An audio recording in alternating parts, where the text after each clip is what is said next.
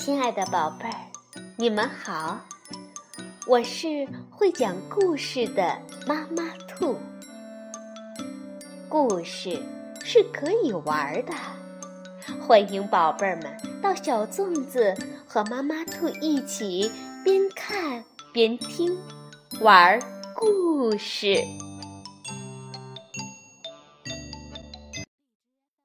宝贝儿，晚上好，欢迎收听。妈妈兔的花样故事。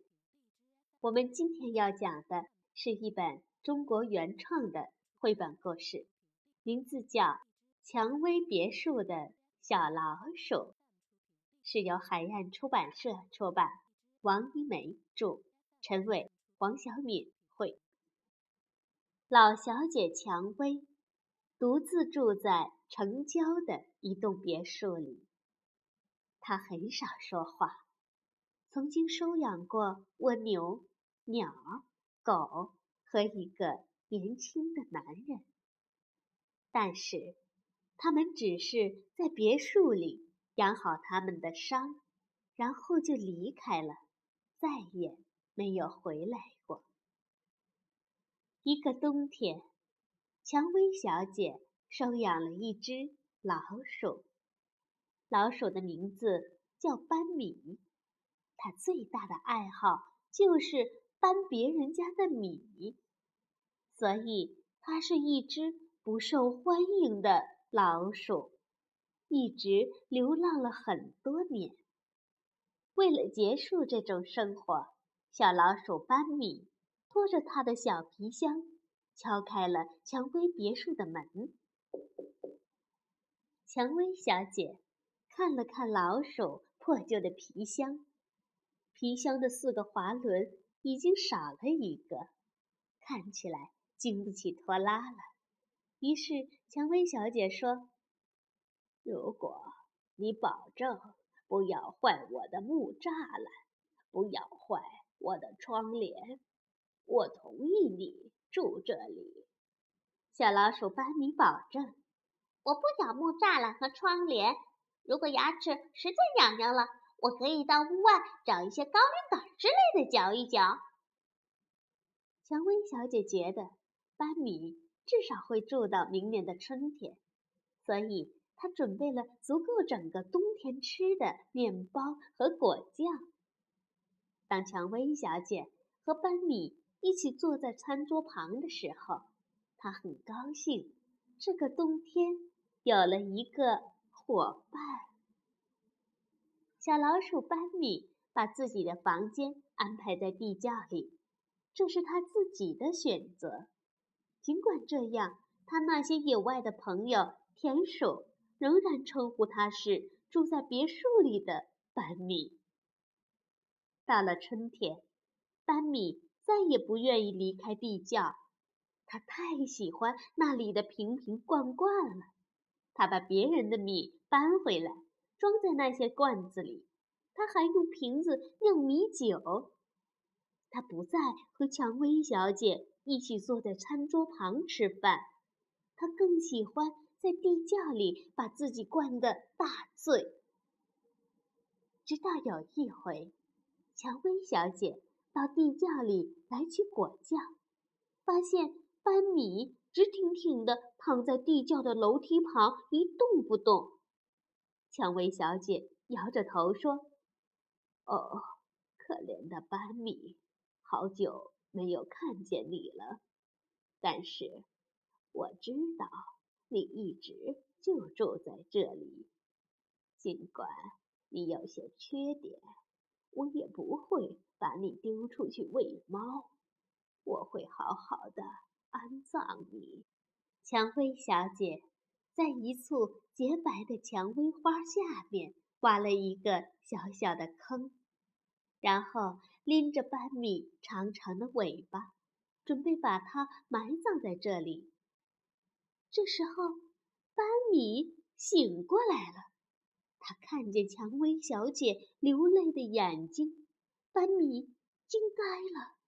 他从来没有想过会有人为老鼠的死流眼泪。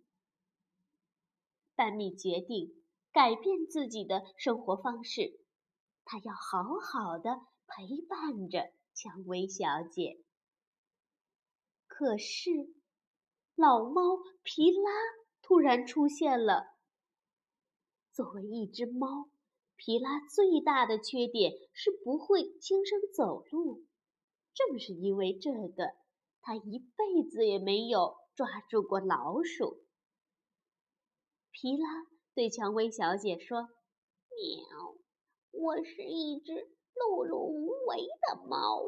现在我老了，没有人愿意收留我，请你。”留下我吧，蔷薇小姐说：“我理解你，但是我这里已经住了一只老鼠，我不希望我的别墅里天天发生战争。”皮拉很生气，他开始发脾气。半夜里，他大声的在别墅的屋顶上走路。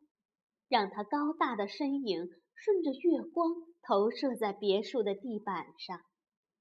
但是黑夜里最让人害怕的是孤独。皮拉的这些举动，蔷薇小姐并不在意。皮拉就在别墅的篱笆上窜来窜去，把蔷薇花瓣打得漫天飞。在拍打蔷薇花的时候，皮拉把自己的爪子弄伤了。蔷薇小姐把皮拉抱进别墅，取出了白纱布，把皮拉受伤的四只爪子一层一层包起来。小老鼠班米在这时候开始收拾自己的皮箱。他对蔷薇小姐说：“我又要去流浪了。我走了以后。”能让皮拉住进来，他比我更加适合您。班尼伸出手，和皮拉缠满纱布的爪子拉了拉，然后就离开了蔷薇别墅。许多年以后，班米去过了很多地方，他酿造的米酒常常让猫喝醉，但是他自己没有再醉过。他想念着蔷薇小姐，他突然很担心老猫皮拉和蜗牛、鸟、狗一样，养好了伤就会离开蔷薇别墅。于是，小老鼠班米焦急地回到蔷薇别墅，看见那只走路大声的老猫皮拉，正静静地坐在蔷薇花下面，花瓣一片一片。落在老猫的身上，但是老猫仍然一动也不动。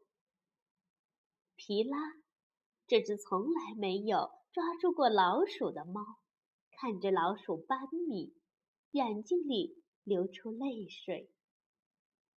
看着蔷薇花最后一片花瓣落下来，班米明白，他再也见不到。蔷薇小姐了，他流浪了许久的老鼠班米，也静静地坐在蔷薇花旁边，流着眼泪，就像许多年以前，蔷薇小姐为他流泪一样。好了，宝贝儿。这个有点伤感的蔷薇别墅的小老鼠就讲完了。那么，这个故事有没有让你想起什么呢？也许我们每个人的生命中都有一个或一些蔷薇小姐，养育我们，在我们困窘的时候帮助我们，甚至无条件的宽容我们。我们有没有怀着感恩的心情陪伴他们，或者记挂他们？还是我们已经离开和忘记了他们呢？我们也会遇到看起来不招人喜欢的班米和皮拉，那么我们会不会接纳他们，用爱和温暖感化他们，还是只是会给他们一个冷漠的眼神儿？